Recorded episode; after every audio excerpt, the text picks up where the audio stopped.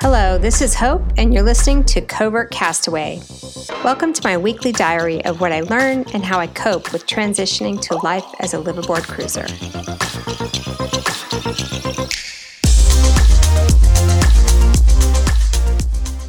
I wanted to understand how a new boat gets built, so we traveled to La Rochelle, France, and took a factory tour. Then we got to watch as one of our friends got their boat commissioned. And just like being in labor without an epidural, it's not something you can ever fully prepare for. The birth of a boat is nothing like you would imagine it to be. Originally, when we weighed the pros and cons of buying a built to order new boat versus buying a used boat and refitting it, it seemed pretty straightforward. You say, I want this base boat, add this and that, and hand me the keys. Just like buying a car, right? Turns out this is not at all what happens. I want to share my observations now, having gone through the tour and seeing our friends go through this. And then later, when we're actually going through this, you can laugh hysterically at the gap between my expectations and reality. Like all serious things in life, I'm not a fan of surprises. So, on our annual trip to France to visit my husband's family, we squeezed in a tour of the Fountaine Pajot factory just outside of La Rochelle, France. This is the factory where they build their small vessels between 40 and 50 feet. And assuming nothing major changes, this is where our boat will be conceived from a magical concoction of fiberglass and balsa wood and will come out the other end, fully masted and bathed roughly eight weeks later. But that's just the beginning. Okay, let's break this whole thing down into three trimesters. The first trimester this is the manufacturing process. This particular factory is laid out to accommodate each progressive step through the building process. There are roughly between 8 and 10 separate stations in the factory working on about that many boats at the same time. One boat comes out of the factory a week. Well, roughly, give or take, with the whole month of August off in France, and the holidays, and all the other reasons French people take time off. The process all starts with the molds. They're huge. They're double sided molds, which form the deck and cockpit, and a single sided mold for the hull.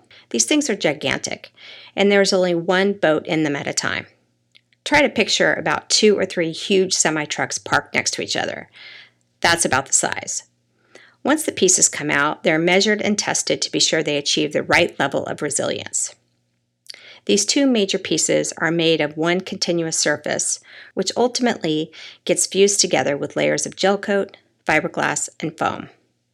The molds produce about 200 boats, but start to lose fidelity in their shape after that, which is roughly when the builder decides to update the model, because they will need to update the molds anyway. While the molds are doing their thing, the bulkhead pieces are cut to spec separately, while the cabins, kitchens, and the head enclosures are all built and assembled in single units to be installed later. We walked through a field of heads that were just hanging around, ready to be lifted right into the boat. Before the whole piece comes out of the mold, they're lined on the bottom and sides with square blocks of balsa wood cores cut from the strongest pieces of the inner ring of the tree. So imagine a block cutting board. It was explained that each individual balsa block is pre treated with resin to make sure each block individually is watertight before they are then put into the boat, fully sealed in resin, which I'll explain. There's a lot written about balsa wood cores, but do your own research. Personally, I'm a big fan of having a rigid hull, so I'm a fan of balsa wood cores. The hull is then sealed with huge pieces of fiberglass again for additional reinforcement, and the thickness is measured for the safety certification. Each end of the holes and partitions are filled with foam cores, as are the inner walls within the holes. so they have pockets of air sealed within the boat. This technique claims to produce unsinkable boats. I'll just knock on balsa wood here and move right along. Once this is done, the entire whole piece is wrapped in a massive plastic bag on the inside and vacuum sealed for resin infusion. The goal is to inject resin into this massive bag to fuse all the fiberglass, wood, and the interior hull structure together to create a homogeneous composite structure. I'm sure it also helps contain the caustic fumes that protect the workers from terrible health issues as well. Resin is precisely measured as it's going in and then as it's coming out to ensure exactly the right amount is being used to get the effect they want. The idea is to have each individual small balsa block core water sealed, then have the whole thing sealed as one piece so if there was ever a puncture, any water intrusion would be contained to where the puncture entered and not threaten the surrounding wood. That's why this whole process works this way. After the resin comes out and the big plastic bag comes off, the hull is one solid structural piece at this point. Until I stopped to think about the holes that would later be drilled to accommodate the underwater blue lights that are currently on our commissioning list. I'm still thinking through that. They then slide in the bulkheads, making custom adjustments by hand because nothing that big can come out exactly perfect, based on just small, unique characteristics of each boat's resin process. They fiberglass and glue those pieces together as the full resin piece cures. We were able to actually see the watertight sections of the boat and where they were. The next phase is assembly of the hull. They lower the cabins, heads, and the kitchen enclosure as single units into the boat. It sort of reminded me of building the Lego Friends catamaran with my niece. After this, the engine mounts and sail drives are installed, and the electrical network is laid out through a series of plastic pipes between the stern and bow. This is then quickly followed with all the major systems being installed generator, air conditioning, engines. All that is put into the whole piece while it's open. As this is happening, right next to it, the cockpit deck is receiving its lifelines and stanchions. But this next part is really cool, and we got to see this happen while we were there. They have this assembly station where there's a huge lift, and they lift the deck and cockpit section above the hull section and lower it down. In just a few minutes, it finally becomes a boat. After this point, the electrical continues along with the installation of winches and major finishing work. It was also good to be able to look under the hull on a finished boat out of the water. Since at all the boat shows, you never get this viewpoint. The boats then get moved into a separate area with a testing pool where they test the engine, the AC, look for any issues or possible leaks. Okay, sidebar on the factory itself. Fountaine Pajot has an impressive operation, and we didn't have any major concerns coming out of our tour of how the boat was manufactured. The place was spotless. Well, unless, of course, we arrived the day after the cleaning people came. But seriously, not a speck of dust. While it's pretty low tech, you know, there's not like robots walking around or anything like that. The workstation areas were extremely well organized and safe, and everyone was wearing their protective eyewear. Workflow was well mapped out, and you could understand just by looking at the work charts what the quality control process was. Even if I don't read French, it was pretty clear what they were looking for. There's a series of about 20 quality control categories, checked by maybe a dozen different people through the course of the manufacturing line. All the 20 or so categories of systems on the boat are checked and rechecked at different times in the process, which is pretty reassuring. Okay, this is when the second trimester begins masting, final inspection, dealer handover, and commissioning. It takes about 10 working days for the factory to get the boat from the factory site to the La Rochelle port, which is about only a 30 minute drive. Most of that time is waiting around for the window of time for the transport vehicle to be available, which is done through a third party. Because the boats are so big and wide, this is definitely not a ride without peril. The roads through La Rochelle itself match its charming age. It became an established port town in the 12th century, so hopefully you get the idea. The final inspection and masting stage is interesting, and I definitely learned a lot. The boat is put on blocks where it enjoys its hull treatment. Then it gets lowered into the water where a couple of crews overlap. While the boat is going through its final inspection and the mast is getting put up, as well as the standing rigging by one crew with blue marking tape, a second crew is receiving and inspecting the boat with yellow marking tape. Officially, this is when an owner has two to three days to inspect the boat and officially have it handed over. Notice I never mentioned the owner at this point. Based on the contract, the owner is to receive and inspect the boat. But what actually happens is the broker receives it on your behalf, unless you know the exact date your boat's being transported and lifted into the water in time to book a flight, you know, to be there when it happens. Instead, it would be the broker's agent, who, in reality, at the time we saw this happening, was the commissioning company contracted by our broker to do the work. You heard that right. It's not the owner, and it's not the broker who's approving the final handover from the factory which is a bit unsettling because officially this is when you're considered the owner of the boat and when your warranty kicks in. It's also the day you need to have an insurance policy. When you take delivery of a new car, you show up at the lot, you get a chance to go over anything and make sure it's what you wanted, then you sign the final paperwork and you get the keys. This is not what happens here. I'll say the commissioning agent, the guys with the yellow tape, they do take 100 photos and go through their own quality control process, which appears to be fairly manageable. They also assured us, which was consistent with what we were told from the factory, that the boat doesn't leave the spot free of blue or yellow tape with anything undone that's important. We've heard of things being missed or not installed properly in this awkward in between state, so it would be important to be there in person, I think, to look at everything. Though we had heard of important examples, like through holes being cut in the hull for installations of things, then filled because someone decided they were in the wrong place, but the final gel coat work maybe wasn't done properly before the boat gets put in the water. This kind of thing you would never really know until you hauled it out. It's not like you're ripping off paneling at this point to look for things like this.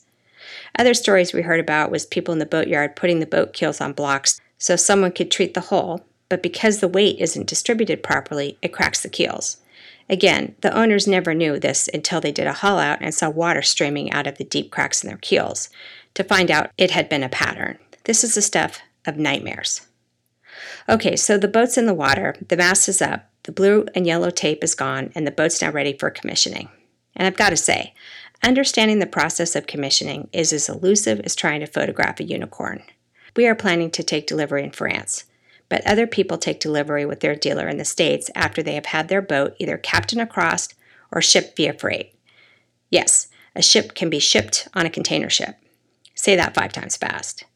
If you do commissioning in France, they say it's about two weeks. If you have it shipped or sailed, there's that two weeks. Then there's another four to five weeks in the US, according to our broker. But if you think about this math, that's four to five weeks of work that isn't accounted for for the people picking up in France. So I'm just going to go ahead and plan for six weeks commissioning in La Rochelle. Our broker will be managing the planning and operations of our boat, working with the local commissioning agent on the ground, as I mentioned before. As of this podcast, our broker has boots on the ground to manage the process in person. I understand that this is the second person now on the ground with the broker's logo on their shirt. So hopefully that will be fully in place by the time our boat is ex factory as well. Everything between the factory, the broker, and the commissioning agent is tracked based on the hull number, which is when all the fun really starts for a new boat owner anyway. We don't have one yet. At this point, they do all the basic commissioning. They put mattresses in, install appliances, and things like rigging, windlass, navigation systems, furler, bowsprit, davits for your dinghy, and anything else us crazy people who live aboard decide we can't live without you know, like line cutters and fancy props or dive compressors, combo washers and dryers, and yes, even dishwashers if that's what your heart desires. I want to take you down a quick little scenic route. In an earlier podcast, I explained a bit about the French sailing culture simple and minimalist. As these catamarans have grown in popularity, there's been a whole cottage industry that has sprung up and bolstered business of boat brokers for after sales commissioning. Why? because people buy boats and don't want simple and minimalistic. They want things like biminis, ice makers, and full laundry facilities, and all the things that we're used to having at home as red blooded consumers. Not proud about it, it's just the way it is. So, with catamaran popularity going up, and sad to say, hurricanes damaging so many boats in the BVIs, and just last week as I record this in the Bahamas, people are putting deposits down to get in the production queue before their insurance claims are even processed. So all this is well and good, but more people like us are saying, I'll just pick up the boat in Europe. There's a lot of boat builders there, so Fountaine Pajot isn't the only one. And I'll cruise the Med the first season as we do the shakeout. So this is sort of becoming a trend. The problem is the local commissioning companies aren't set up for this kind of scale, with access to the range of suppliers and even talent available for things like custom electrical systems, etc which is actually great if you're a young man or a woman who is a badass boat technician. The sky's the limit for you. And even the lucky ones sometimes get offered jobs as first year captains on private boats for the shakeout work. Anyway, the commissioning agents are often not only commissioning for one boat a week, I mentioned being produced by Fountaine Pajot in our case, they often commission for multiple brokers and even multiple boat factories. These guys have a scaling problem, and they're trying to transform while managing all this work. You know, like getting modern IT systems versus using paper methods to run the operation. It might also be the first time they implement a request on a new model, and it potentially has implications like in the installation. For instance, lithium. Even though in the States or other countries it might be clear where to get the batteries and how to set up the systems with the right amount of solar, this is a relatively new thing out of France, and a whole lot could go wrong if it's not all sourced and installed properly as a whole system. Then there's the cultural and language barrier. That's a whole separate podcast in the future, but suffice it to say, even if you speak French, there is so much room for error just because the change requests go through more than one line of communication when someone halfway across the globe is on a different time zone. Okay, so back to the point. We saw some friends getting their boat commissioned while we were in France on this same trip. We got to see a lot firsthand, and I won't get specific about the issues out of respect for the innocent. However, because of all these scalability issues, I think it's important to properly plan for and anticipate problems that go along with any custom request, or try to avoid as many crazy customized changes as possible, and assume nothing and document everything. I think it would be generally in a buyer's best interest to assume and really look for problems at major stages of handover, from the factory to the commissioning agent leading up to the boat being put in the water.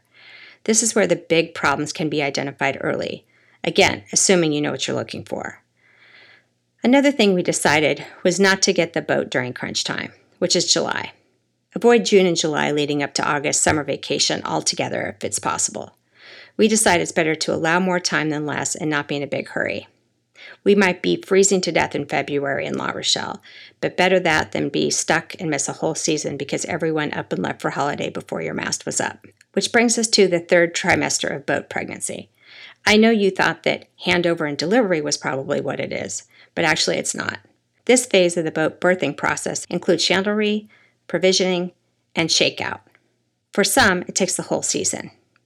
Chandlery and provisioning, especially if you're picking up your boat in another country, is pretty straightforward. Keep it simple and shop local. Use Amazon or pick things up along the way for everything else. In the local stores and chandleries in the boatyard, we saw everything you could possibly imagine from dishes with rubber on the bottom, linens, folding bikes, appliances, gear, line, weather gear, repair equipment, buoys, charts, dinghies, anything you can think of that goes on a boat. Nearby, there was this huge store, like our Target or Walmart, and it's Europe, so they have IKEAs like we have Starbucks. Sure, creature comforts are awesome, but are they worth the $5,000 or so to ship a container? I'm just not sold on that yet. I think a person could literally walk off a plane with two suitcases and stock everything else from the boatyard and a trip to a couple stores with a rental van. In terms of exchange rates and cost, it is what it is. Electronics seem to be high, but everything else is a wash if you compare exchange rates versus the cost of shipping from the US. It's really the shakeout, though, that's treacherous. Not for your safety so much as your nerves. Well, actually, it could be safety if you have a major issue, like steering failure or electrical problems. I'll put an asterisk here.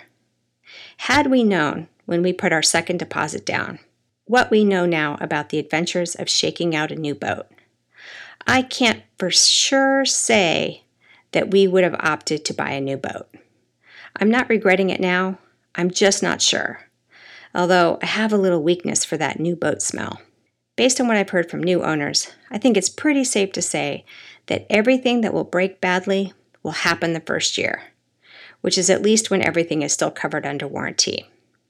And it's not just Fountaine Pajot, it's all boat builders. They all have the same problem with new boats.